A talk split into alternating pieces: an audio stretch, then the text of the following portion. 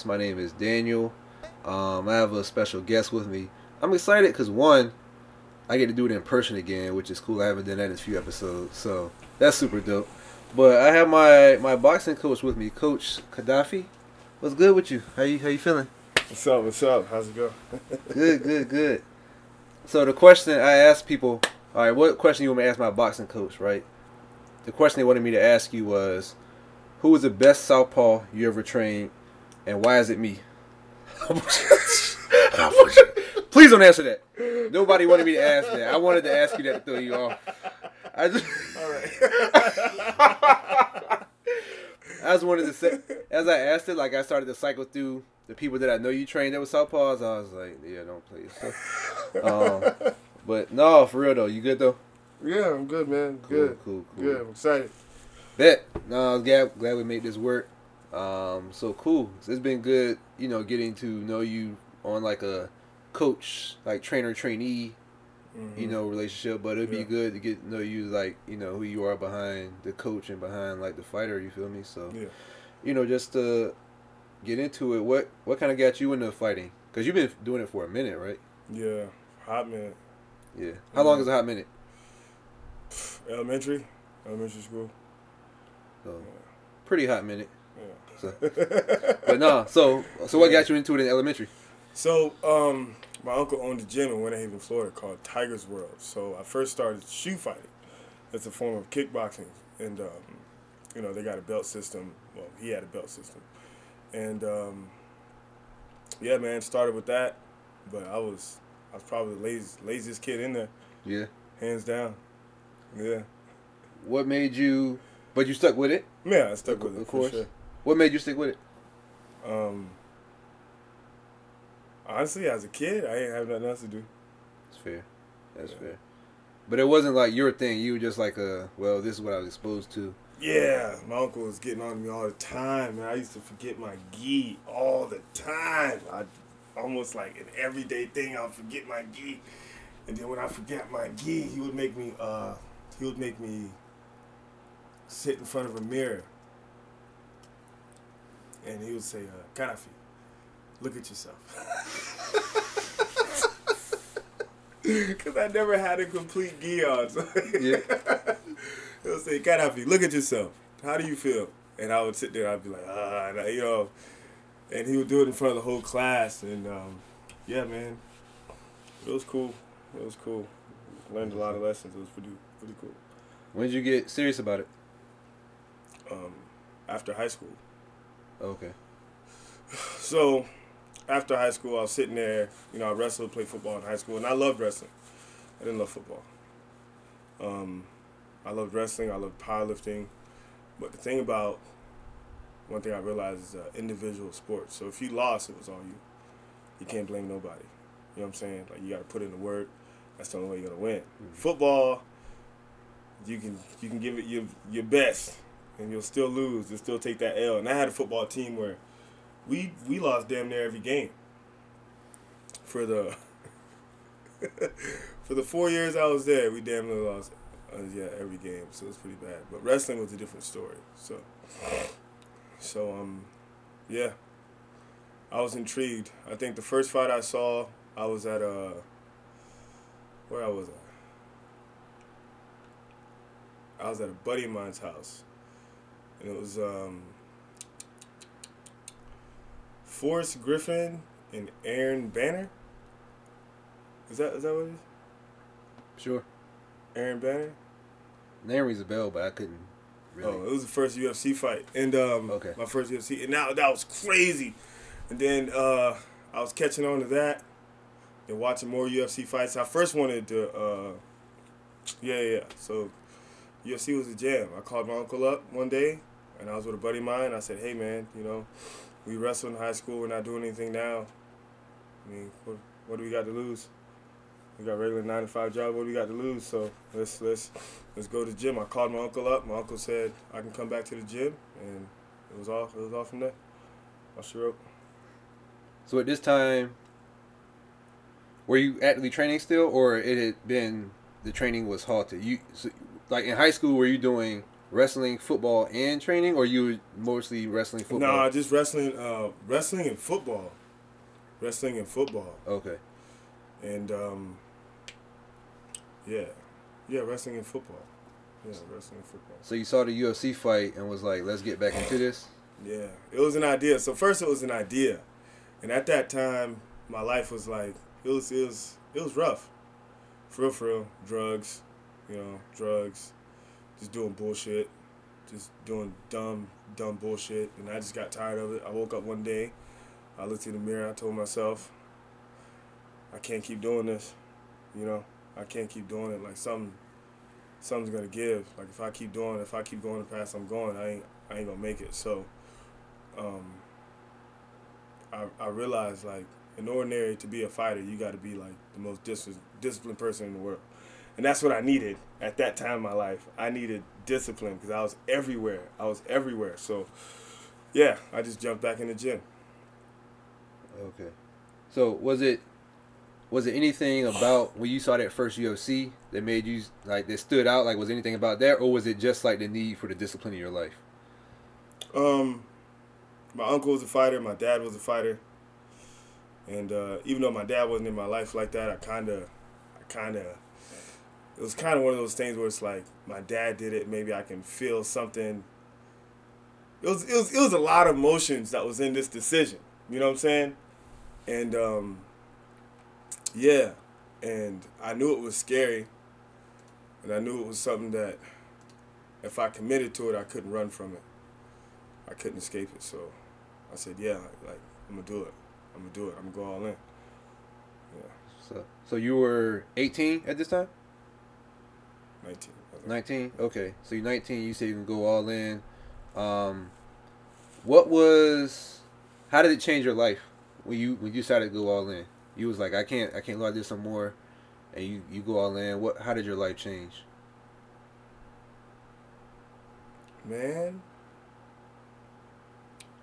I understood that. uh My life changed a lot of ways, man. It's kind of like you do something you don't know. When you're not disciplined in one thing, you won't be disciplined in a lot of things. You know what I'm saying? You're kind of everywhere. You kind of you're kind of doing too much sometimes. You know what I'm saying? And you don't even you don't even realize it. You don't even realize it. So when I first got to the gym, I was training, and uh, I wasn't even taking it serious at first. So I was getting beat up a lot. I was getting beat up a lot. But at this time in my life, I failed at a lot of things. A lot of things. Um, I failed at a lot of things, man. It, it, and it got to the point where I got my ass whooped in the gym, and I was in the car, and it was crazy. I, I uh, can I tell the story? Absolutely. I remember the first time it happened. So I was big, you know what I'm saying? I was kind of in shape, and uh, because one of my homies, his name was Vaughn, he was on house arrest and he couldn't leave his house. So I'm sitting there, and Vaughn was on house arrest. So me and Vaughn became real cool, and I met him on like um, back in my gangster wannabe days. I met him in those days and he was still on house arrest, but he lived right down the street. So I hit him up one day. I was like, hey, you know what I'm saying, let's hang out. So he was on house arrest. So I managed to um, put a boxing bag in his garage, his his yeah his garage, and then I put a weight set on his porch. There's a weight set I had in my house that my mom wanted me to get out because it was in my room and it was uh, tearing up the tiles. So I put it at Vaughn's house. So I, just, I hung out at Vaughn's house when I wasn't at work, and uh, lift weights, worked out, trained. Um, when I wasn't at the gym, I was working on the things that uh, that my cousin showed me and whatnot. Anyways, we first sparring day. Now, first sparring day at the gym, I've I also was sparring people at people at my house. Um, and I was doing relatively good. You know what I'm saying? I was like I was like known for having them hands. you know what I'm saying? So now it's the first time me sparring someone who actually eats, sleeps, and breathes mixed martial arts. You know what I'm saying? This guy goes to the boxing gym for two hours, and after that, he goes, you know, he trains kickboxing, BJJ, and all that other stuff um, for another two hours, two and a half hours, and that was his Monday through Monday through Saturday. So we're sitting there, it's first time sparring, and this guy's like 120 pounds soaking wet, probably 125 pounds soaking wet, about six one, just naturally skinny guy named Mockinson. He's a good friend of the family, and um, yeah, beat the piss out of me, just beat the piss out of me, and. Uh, I remember sitting in the car, man, I was so mad and I had tears in my eyes and I was like, yo, I'm not I'm not giving up on one more thing. Today was a bad day and I'm gonna have a lot of days like these. And I realized I'm gonna have a lot of days like these because that was just the tip of the iceberg because he wasn't even the nicest person in the gym. He wasn't even the nicest person in the gym. So I like that gave me a reality like, man, like just because I'm big and I'm strong and I'm fast and I and I have all this athleticism, it's not gonna help me in this world, you know. So, yeah, that's when I made the commitment. I didn't want to fill out one more thing, and I was damn, you know, I was just I wasn't gonna quit. No, ain't no way. So yeah. What what was it like in the gym after that? Like you, you know, you got your ass whipped respectfully, and then you, you kind of brush yourself off. You go in, I don't know if next day, maybe not, or next time you go in the gym. What's it like? Man, to be honest, I was getting my ass whooped for like a year and a half, almost two years.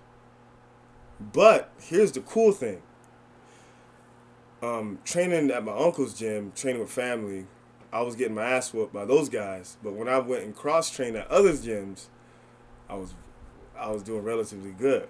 You know what I'm saying? I was holding my own and I would go to other gyms and dominate. So it was like that kind of kept me in the gym as well because it wasn't like I was sorry. I was getting my ass whooped everywhere. It was just this one place. Well, and the boxing gym too because the the Monday through Friday schedule was you get to the boxing gym at uh, let me see. I think it was two o'clock. Powell's Gym in Winter Haven. I think it was two o'clock. So from two to four, the gym was open from like two to four thirty. So from there, we leave that gym, and uh, my uncle's gym, Tiger's World, was like four minutes away, driving distance, four minutes away. So from the boxing gym, you go to the you go to my uncle's gym. That's another two and a half, three hours of training right there. So that was Monday through Friday.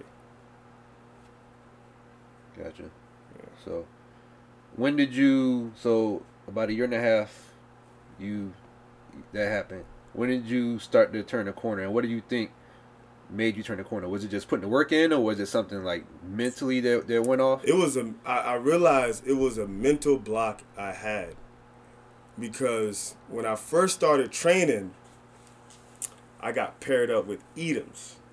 Edoms is a big Haitian guy.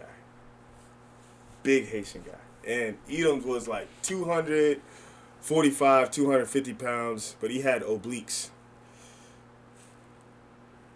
Solid. Mm-hmm. Solid. And here I am, I'm thinking, okay, this guy's to take it easy on me. And he didn't. Ever. He didn't. You know, every punch had everything he had. Every low kick had everything he had. And every time he struck, struck, grappled, he put everything he had. And it was just like, damn, like I gotta train with this dude forever, basically. you know yeah, yeah, yeah, I gotta train this dude forever. So so, you know what I'm saying? I'm getting my stripes, I'm getting my stripes, and Edom was just a big guy, so um one day we're in the gym. It's a Saturday morning. I'll never forget. It's a Saturday morning, and Edom is fucking me up. He's fucking me up again. And then uh, I still have a knee injury from Edom's. Yeah, it's right here. And uh, from him low kicking me, it just destroying my leg. And he didn't care how small I was. He didn't care. And my cousin was like, yo, like, fight back. Fight back. And I was just terrified of him. And my cousin's like, you gotta fight back. Like, you gotta, you can't keep just letting Edom just tear you up like this. So one day, he's, he's piecing me up. And I say this to my athletes, like, you gotta have a fuck it switch. You gotta have a fucking switch. You got to. Everybody needs one. That's when I flicked it. Boom. And now I'm going in from being this defensive guy to this offensive guy with Edoms. And that's the first day, and it wasn't the last. That was the first day I got the best of Edoms in sparring. And then it, that changed my mindset from there on out. That's dope. Yeah. I'm sure that was. I had a little bit of that too, like a little bit of that, so I can imagine what it was like for you. Because for me, it was like a few sparring sessions and then, you know, whatever. But for you to experience that, that's probably like a game changer for you. So you move forward, and did you become like a predominantly offensive fighter after that? Yeah, so I became. it was actually a good thing and a bad thing at the same time because I I was an offensive guy, but I was too offensive.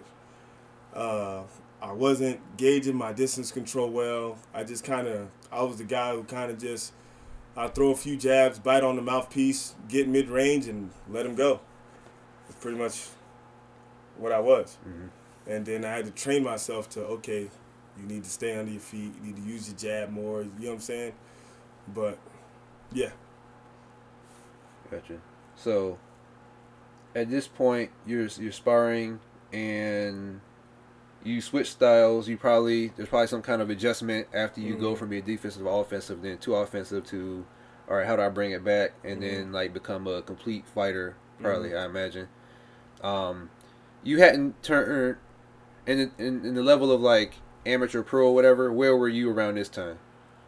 I ain't even fought yet. You haven't fought yet. Mhm. Okay. So, what was your mindset then moving forward? So you, you know, after you adjust, I guess when did you decide to like move forward with that? Man, everything was my uncle. So if my uncle didn't feel like you were, you weren't ready, you just weren't ready. If he felt like he was ready, he was ready, and uh, he pretty much. Um, yeah, I mean, he said to me one day, "You're," he says, "I'm Jackson, you're Tito," or something. he said, "I'm Jackson, you're Tito," and I was like, "All right, cool." I was- and I still haven't seen that movie. Um, I I know it's a movie reference, but I still haven't seen it. And um, yeah. So whatever my uncle said, man, that's that's that's what it went with everybody in the gym. Gotcha. Didn't question it. Gotcha. So when he said, "You fighting on this day? You ready to fight? Boom! You got to fight, bam." That was it. Okay. So how did your first fight go? I fought a guy from Gracie, Tampa. Bald headed dude. I think he was a, a purple belt. And I remember, um, so at one point in time, I, I got to go back because I used to bite on my mouthpiece and just get it. So then Edson comes under me and he says, Yo, you need to work your jab. So I'm like, Okay, fuck. I'm not jabbing because I was still getting caught with a lot of big shots. And he's like, you, know what I'm saying, you long, you need to work your jab more. So I went to the boxing gym, and I, uh, I was blessed to to be in a, a boxing gym with a lot of pro boxers who weren't who weren't like who didn't have big egos. You know what I mean? Mm-hmm. Because in a boxing gym, it's true. There's it's just it's just ego. There's a lot of ego in a boxing gym. It's nothing like a, kickbo- a kickboxing gym or Muay Thai gym. Boxing gym is hella ego, hella ego. So now I'm in here with these guys, and these guys don't they they don't mind stopping and helping me out. They don't mind, you know, while they're hitting the bag and they're in their sessions. If I'm hitting the bag next to them, I can say, "Hey, how do you do that?" And they'll just be like, "Oh, you know, boom, boom, boom." So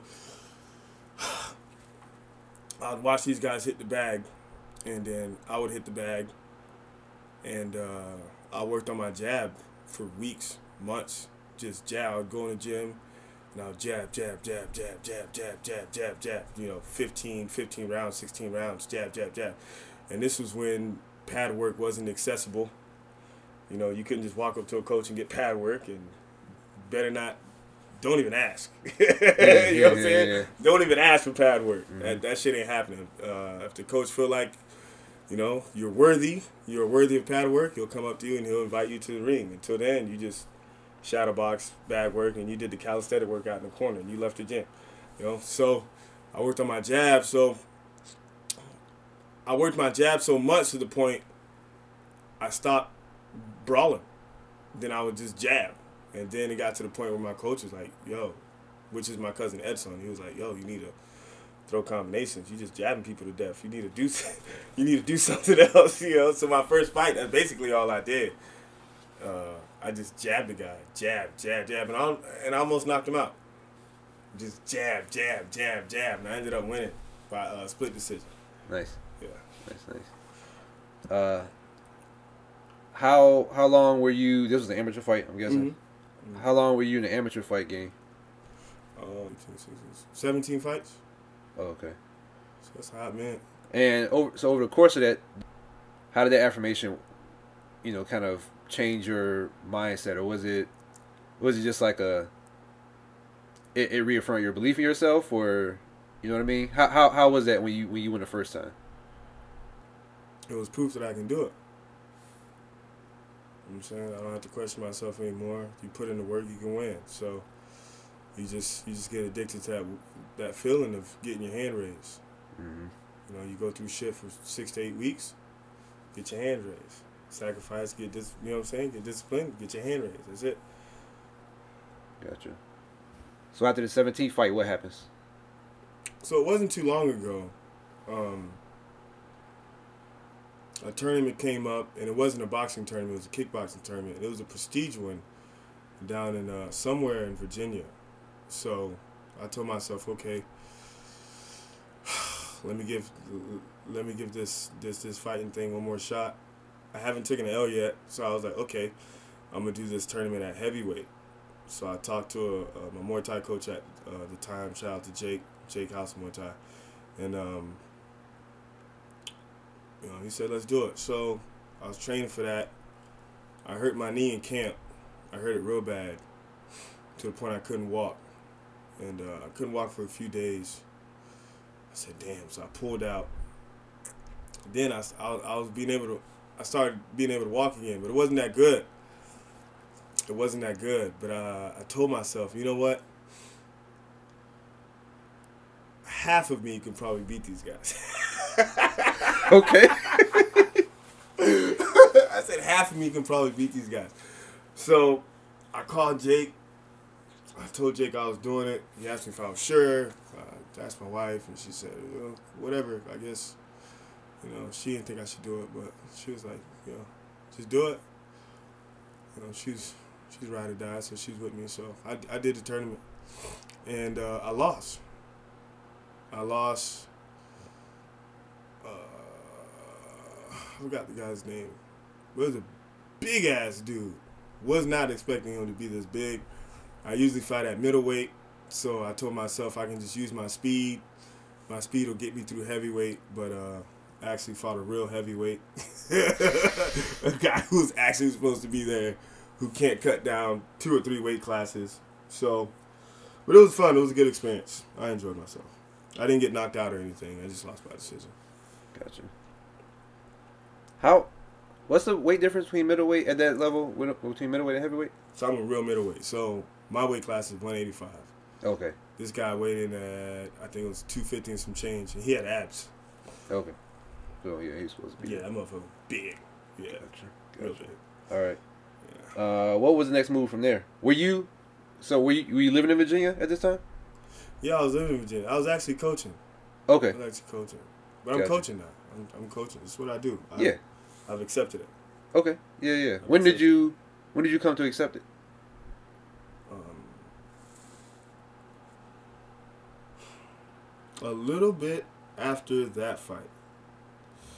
It wasn't. Uh, it wasn't because I lost. It's just that I have too much on my plate to be disciplined enough to to fight again because I know what type of work I'm gonna have to put in, and I know it's it's, it's, it's impossible to put in that type of work with five children.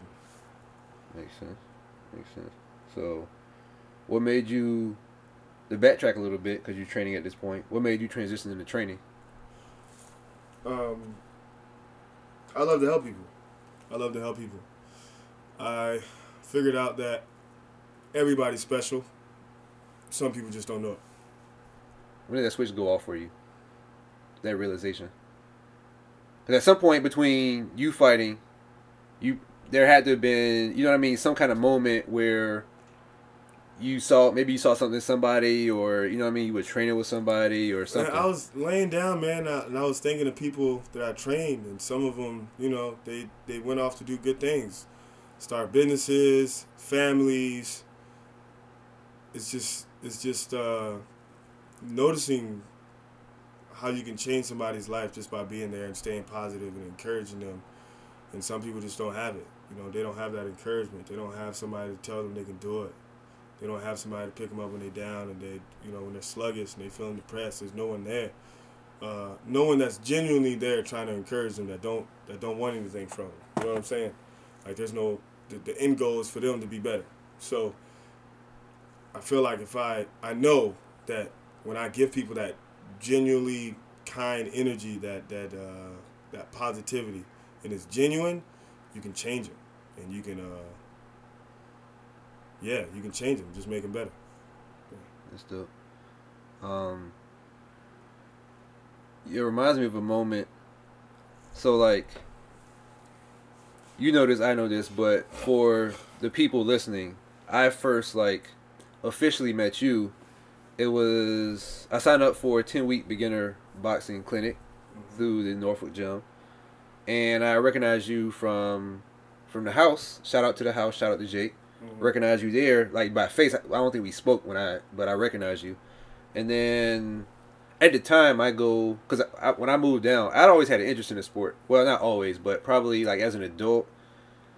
I'll get into, I guess, my side of it a little bit, but I had gained a respect for the craft in my adult years, and so when I moved back here, I had the opportunity and the time to to take that up, and so I didn't have a good experience at the first boxing gym I went to, but then I discovered a house, and then I saw this clinic, and I was like, all right, I like Muay Thai. This is an opportunity to probably strengthen some of the skills that I can probably take back to that, and kind of do like a little bit of both, maybe. Um, and then at some point, so there was a beginner one, and then there was kind of like the what was advertised on the website as an intermediate one. Yeah and then like at some point in the clinic there became a thing where I don't think you just sign up for the intermediate, which is basically it was advertised as intermediate, but basically you're training with the other fighters at that point, like mm. you know what I mean. So, so I remember one of the times, one of the days, like halfway in between the camp, between between the clinic, um, somebody asked you, um, how do you know when somebody is ready? And you said well you've been doing this long enough you just know. So all that to ask what is it that you look for in a fighter? And at what point would you encourage them to maybe go to the next level? Or do you let them decide or is it a combination of both? I guess we start with the first question. What is it that you look for in a fighter? Like somebody comes to you to train. What do you look for? What do you see? So what I look for in a fighter is somebody who knows what they want and somebody who's uh, who's well disciplined and uh, and who can go out there and get it. Like you don't got to remind them to get up and run. You don't have to remind them to do things that they know they should be doing. Somebody who is just uh, self motivated and that's it. That's the mindset you have to have. I mean, to just to make it simple. And um, uh, somebody who listens good. You know, at the end of the day, you got to be able to listen You got to be able to listen. If you can listen and follow through, you can accomplish anything, not just fighting, even in life. You listen and follow through, you can be dominant in anything. And in the fight game, you have to be able to listen and you have to be able to follow through. Um, now, to, to, to get deeper, when when somebody comes and they say I want to fight, right? First thing I do when somebody says that, first thing I do, I, I go, okay, you want to fight? All right, cool. Let's go through these. Uh, uh, let's go through these workouts. Let's go through all these things, technique, all that, right? But first sparring day, right? First sparring day or the first ass whooping, that's when you know if if this individual is built for this or if they're not. Right? Because a lot of people say they want to be fighters, but it's just an idea. A lot of times it's just an idea. It's just one of those things where it's like, oh, you know, it looks cool, so I want to do it. You see what I'm saying? I see and I felt what you're saying. So. then, when they go through the hardships, either it's gonna mold them into something to something spectacular. It's going to mold them to something better than what they are, or they're going to fall back. You know, they're going to take a few steps back and they go, hey, uh, maybe this ain't for me. And that's okay. There's nothing wrong with that. There's nothing wrong with that. But you have a lot of individuals who, where you can tell where it's just an idea. They'll continue after the first ass whooping they might they they might get a little bit good. You know what I'm saying? But they'll never devote themselves or go all in when it comes time. You know what I'm saying? They'll never go all in because it's just an idea. It's just something. It's, it's fun. It's recreational. They just like to do it. They enjoy themselves. When they keep telling themselves, you know what I'm saying? They might tell themselves, "I'm gonna be champion one day," but they're not disciplined enough. You see what I'm saying? Mm-hmm. So, at the end of the day, it boils down to discipline, consist consistency, and basically just following through. Um, I had a conversation with a, a, a, buddy of mine. Shout out to Tyler. He's uh, I worked under him at Norfolk, Norfolk Boxing. He's the the head coach, and we're sitting down one day, and he, he said um, he said there there aren't too many bad boxing coaches. You never really run into a bad boxing coach right? He said there might be a few of them, but you never really run into a bad boxing coach. But he said something that struck out to me. He, he was like, um, it's the fighters who are not willing to be consistent, who, the ones who keep gym hopping, the ones that are not following through, those are the ones that are not going to make it. At the end of the day, it's about can you be consistent? Can you stick with one coach? Can you follow through with the with, uh, with the techniques, the program the coach has? Are you going to be consistent? Are you going to come every day? Are you going to come when you don't feel like it? Or are you going to come when you get a significant other? Because that's that's a big thing too. People people join gyms because they uh, somewhat lost themselves. Maybe they don't feel loved. You know, maybe they don't feel loved. They don't. Uh, they're not quite happy. Then once they get a a significant other, a boyfriend or girlfriend, and I'm, I'm pretty sure you've been through this, maybe a, a gym friend. You don't see them no more. You know what I'm saying? Then they come back. Mm-hmm. Then they leave again. then they come back, break up, they come back, they get somebody, they leave again. You know what I'm saying? Yeah. So it's it's just uh, what I'm looking for in a uh, in a fighter when somebody says they want to fight is the ability to stay consistent and follow through because it's it's a long game. You're not gonna start fighting and be, you know, and be in front of a massive crowd in a year. It's gonna it's gonna take you a while. It's gonna take you a while, a long time. So it's a long game. That's that's super interesting. Cause you said as you as you were saying that, and as you kind of shared your story, it's kind of like some you touched on some things that I kind of learned about myself too. Even though for me it's only been a few years, and so at some point I was watching boxing professionally, and I could see you can kind of see things about a person in the ring. You know what I mean? Like how their behavior in the ring kind of is can be telling of who they are. Yes. And so, a big thing for me, I take a lot of L's in life. Like, you know what I mean. So even from a from an athletic perspective, um, my high school was pretty good at basketball. Um, I got cut all threes I tried out in high school, and then college, we had a club team at Virginia Tech, which is basically like junior college equivalent. I got cut twice there, and I made it the third year finally.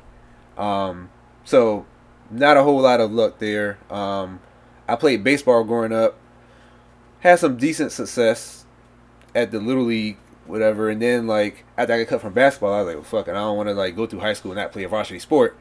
So I made the baseball team, which is not too much to that. Mhm. Um, you know what I mean? But you get any burn. But I, I made I was on the team. And and then um the last decade, you know, having been jobless for a time, you know, uh stuff not working out as planned, you know, whether it be like when I was married or career wise not being where I thought I was gonna be. And so boxing to me became I, I became intrigued because I was like if I can sort of start to see where people kind of what people are made of in the ring, like you know somebody don't go out in their shield, for example, like, or somebody doesn't remain disciplined to their, they don't stick to the game plan. They they have success in the early rounds and they get figured out and they can't adjust, stuff like that. So I was like, let me see what I'm made of. Life had humbled me enough to it was like let me go into this, let me go into this shit with no ego, and just see what happens. Mhm. And so, um, the first real test for me, again, I and, and by the time I moved back here and was able to do it, I was in the worst shape of my adult life. I gained like 20, 25 pounds. I came out of like a depression, frankly, and so between not hooping, I stopped hooping like for like X amount of months before, and I just w- woke up one day and just quit cold turkey hooping, lifting, all that shit was done. So by the time I got back into boxing, um, I was a heavy side Ben, um, and it didn't work out the first time. I was like, uh, I don't want to see the way I, what I'm made of this way. So that's when I was I started like running. Like one day I just got home from work and I had enough energy to like, I was like, all right, let me change into clothes and just like run around the neighborhood. I ran like a mile in like 11 minutes. That's how that's where I was at that point. But I kept doing it. Time got a little bit better. Led me to the house, so I started doing you know the, the bad class at the house. Eventually, led to the fundamental class at the house. Discovered, you know the the 10 week program, and so my next real test after that was the first time I sparred, and I think it was. There were like two people in that in that class that really stood out to me for, as like, you know, as somebody who participated. There was Choi. Shout out to Choi if you remember Choi. Mhm. Um, like ten years younger than me. He's about six two, six three. Like at that point, probably like thirty pounds lighter, twenty pounds lighter than me. So every advantage I didn't have, he had. And then there was another guy, he's a Navy guy. I forget his name. I think it was Brian. Um, either way, those are the first two guys that I sparred, and we can only use jabs. And Brian was more heavy-handed. Troy was quicker. So the first few times, frankly, didn't go well for me. If we keeping it a rat, but I'm the type of person like I'm laid back, but when I hooped, I was like it was like a safe space for me, so I could like beat on my chest or like, and one or whatever. Like, you know, I hit the game winning shot. Get the fuck off my court. Like I could be that in basketball, and it'd be like respect at the end of it. Yeah. And that was so when I sparred, that was the closest. You know, I got my ass beat. I hadn't felt that more in danger and alive in a minute. And so that was my first moment of like, okay, you know, just keep doing this and see what happens. Like I, am not like deterred. And then my next big moment for me was when I sparred. Um, I think it was by this time. So just to fill in the gaps. After that, I was one of the people that was gonna like train. I think it was a few of us that were gonna like start training with the team after that. But then COVID shut that down, and so we basically moved to like that's when you probably already been doing it, but that's when I knew you were training out, uh, you know, training yourself, like doing Mhm. private sessions. And so I've been doing that for probably on and off for about three, four months when I sparred Justin. Shout out Justin, who was about that life. Mhm. And so that was my next moment of like, like damn, you know. Um, but what I learned from that was going back to who I was. Life had humbled me, right? And so I, I wasn't like a, I was like a go getter, but it was like a take what, take what you can get type of deal. It wasn't like so in that defensive mindset, it was kind of like a, let me stand here and see what I can get from. Let me see what the fighter gives, see what I get. Opportunist. Yeah, Yeah. but it wasn't like a it wasn't like a mindset of of control. Like I I didn't. It wasn't in my mind that I could like control the pace of something. And then on top of that, I was the type of person where like even though I didn't make the teams, like I, it wasn't because I was trash. It was because it was mental. So like if I hoop with somebody, and this was back in high school, if I hoop with somebody that might have been t- bigger than me, might have been taller than me, um, but I didn't know where he came from. He was just at the rec hooping. Mhm. I would probably at least hold my own. I might give him the business. But if I if I knew going into it, oh, he plays varsity for like Booker T. Washington, he's getting looked at by X amount of schools. Um, you know, he's probably get a scholarship. That's gonna fuck with me mentally. Mhm. And so, what I realized after the fact when I sparred, that time was, you know, he he presents himself and he's about that life.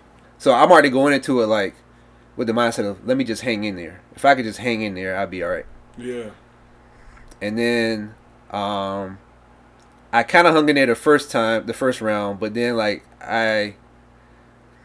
I'm just trying to connect, but I caught him a few, in a way where he wasn't pleased. Yep. exactly what happened.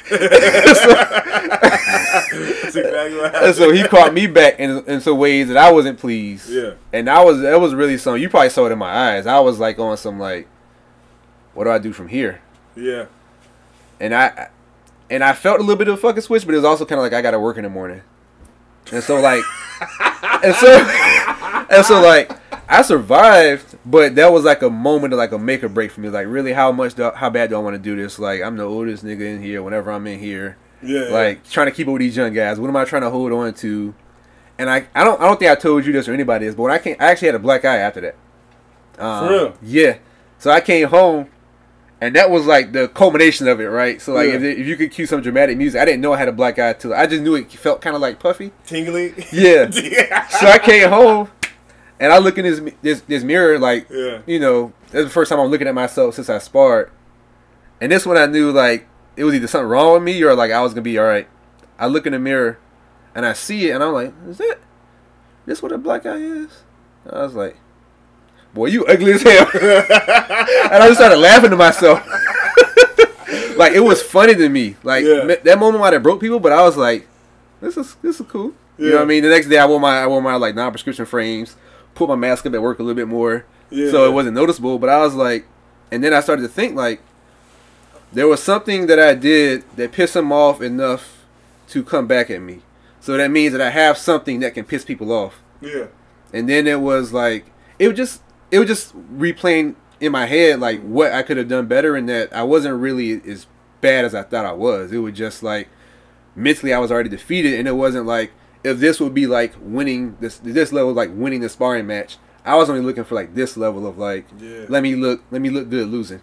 You're let me look decent. mode. Yeah. Yeah. And so after that,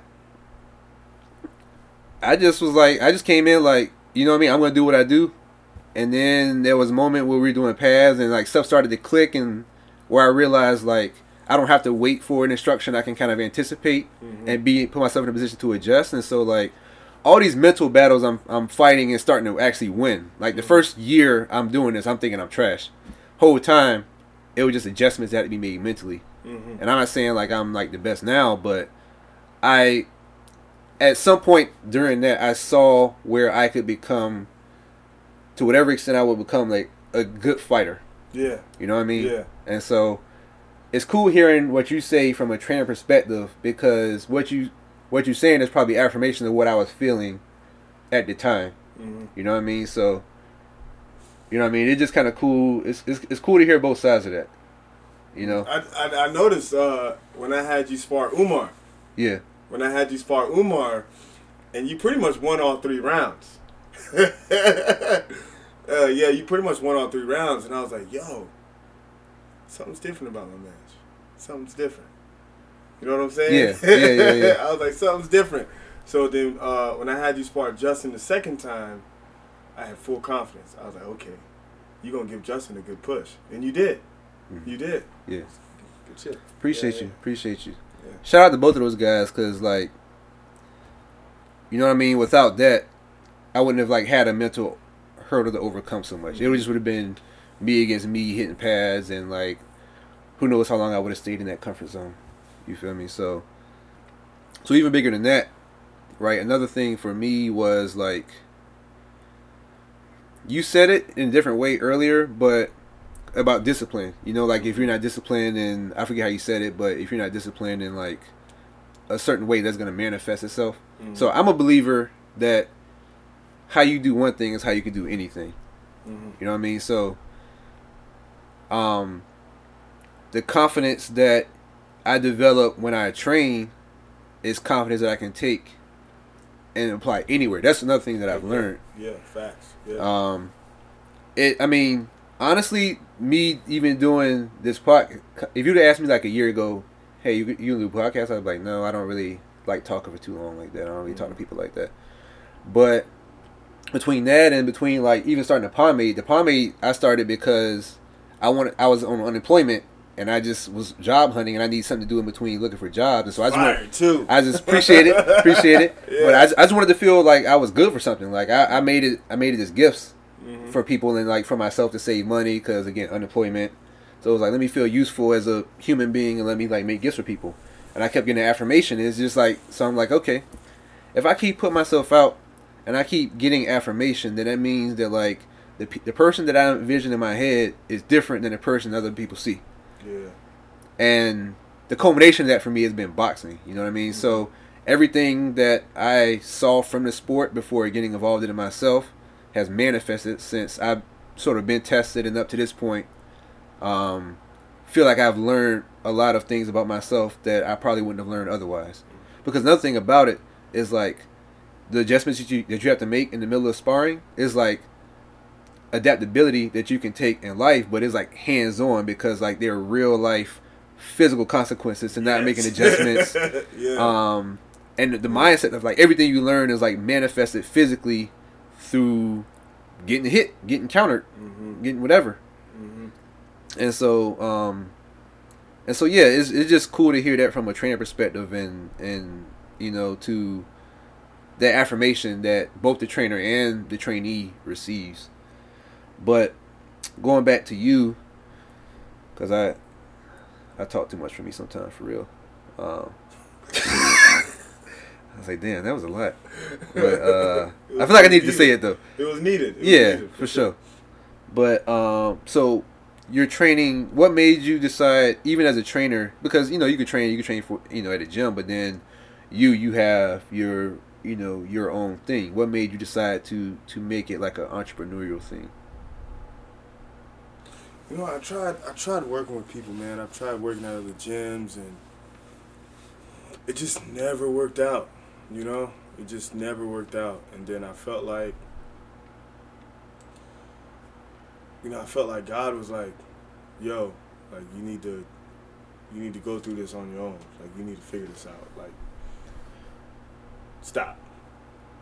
Go back to your garage. You keep getting out of your garage. I need you to go back." You know what I'm saying? Go go back to ground zero and figure that shit out. So I went back and uh, yeah, it's been working well. And I and I love it, man, because I can kind of reach people my own way.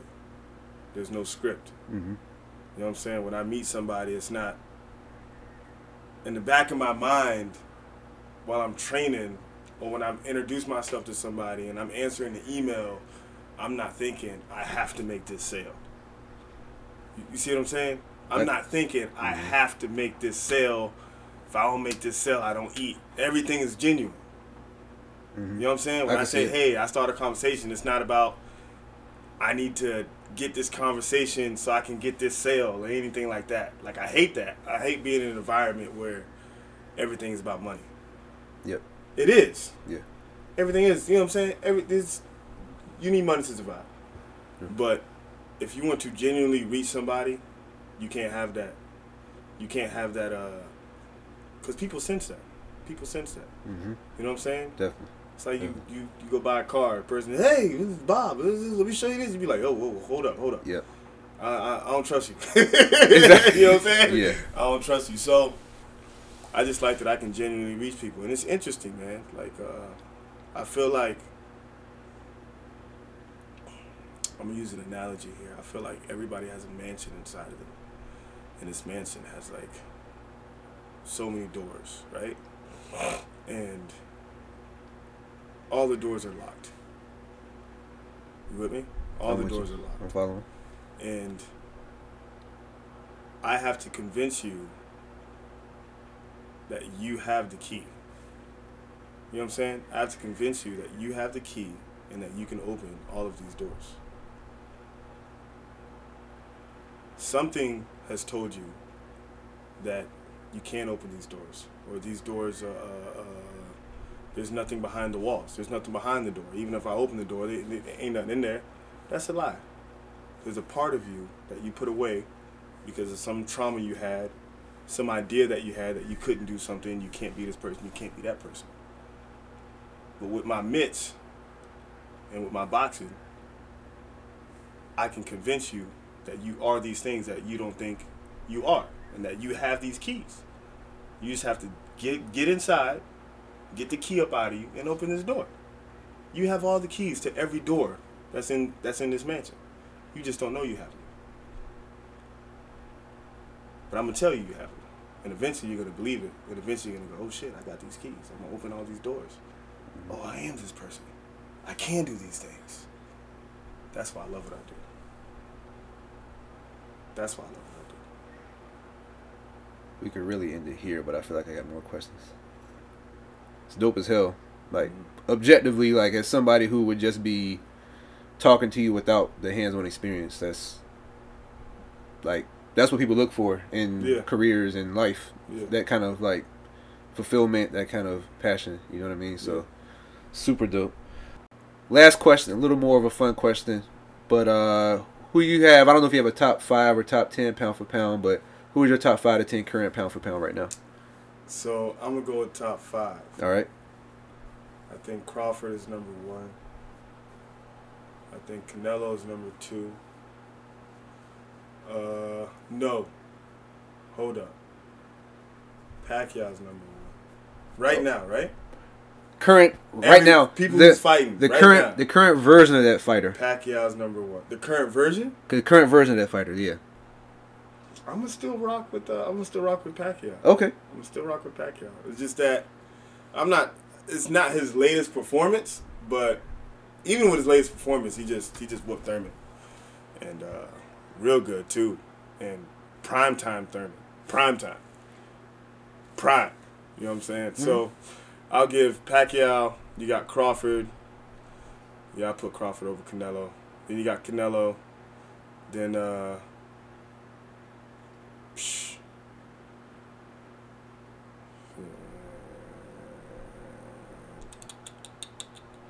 Would you put Tyson Fury over Anthony Joshua? Mm-hmm. I would personally. Yeah. Yeah. Okay, I'll go. I uh, I go Tyson Fury. And then, um, but besides that, who else? You got. Garcia, small. Um. Let's see. Well, did you you name four or five? You named four at this point. I named four. All right. So you you can go you go Lopez Teofimo. You can go because you can't put Loma above him at this point.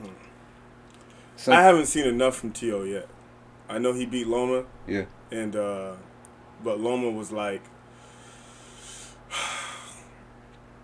even though he had a phenomenal um, amateur career and he was able to do what he did in the pros, early pros, I still don't think he should be ranked as the greats as some people were ranking him as.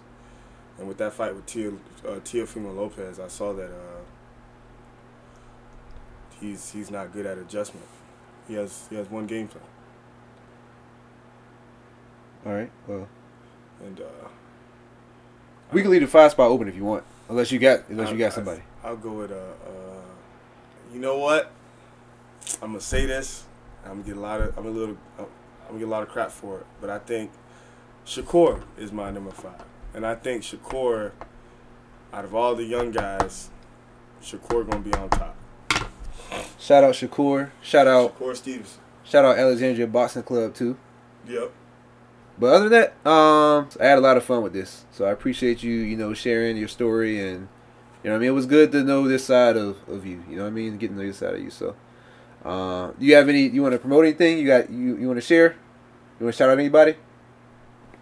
Yo, uh, I'm coming out with a Couch to Boxer program for beginner boxers. Um, look on my website, BerthoBoxingLLC.com for the program. It's uh, a great program for beginners. I'm telling you, it's phenomenal. Um, it's definitely going to be affordable for everyone. Be on the lookout. Bet. Um, what about your socials? Oh, uh, Bertho Boxing on Instagram. Uh, and that's it, man. I'm not on anything else. I'm not on anything else. Cool. Well, if this is your first time listening, uh, you can follow me at the Water Podcast on both Twitter and Instagram. Other than that, uh, we good. Once again, appreciate you. Well, uh, uh, can I speak on Loma right quick? Yeah, yeah. Go. All right, so when Loma was fighting Teofimo Lopez, this is what I mean, right? So you have some um, some southpaws need the outside, and some southpaws don't need the outside, right? They can box on the inside, they can box on the outside. It really don't matter. But I realized that Loma needed the outside. So once Teofimo was able to take that away from him, he didn't he couldn't make that adjustment. You know what I'm saying? He couldn't make that adjustment. So that's why I said uh, that's what I said. What I said about Loma. For all the Loma fans out there, I'm sorry, but uh, that's why I put Shakur Steven over Loma because Shakur Stevenson don't need the outside. Uh, Spence don't need the outside. You know what I'm saying? Inside or outside, they good. So yeah. Yeah. Teo Jad was sharp that night too. Sharp. Sharp. Everybody, appreciate y'all listening. We out. Tomorrow may never show up. For you and me, this life is not a promise.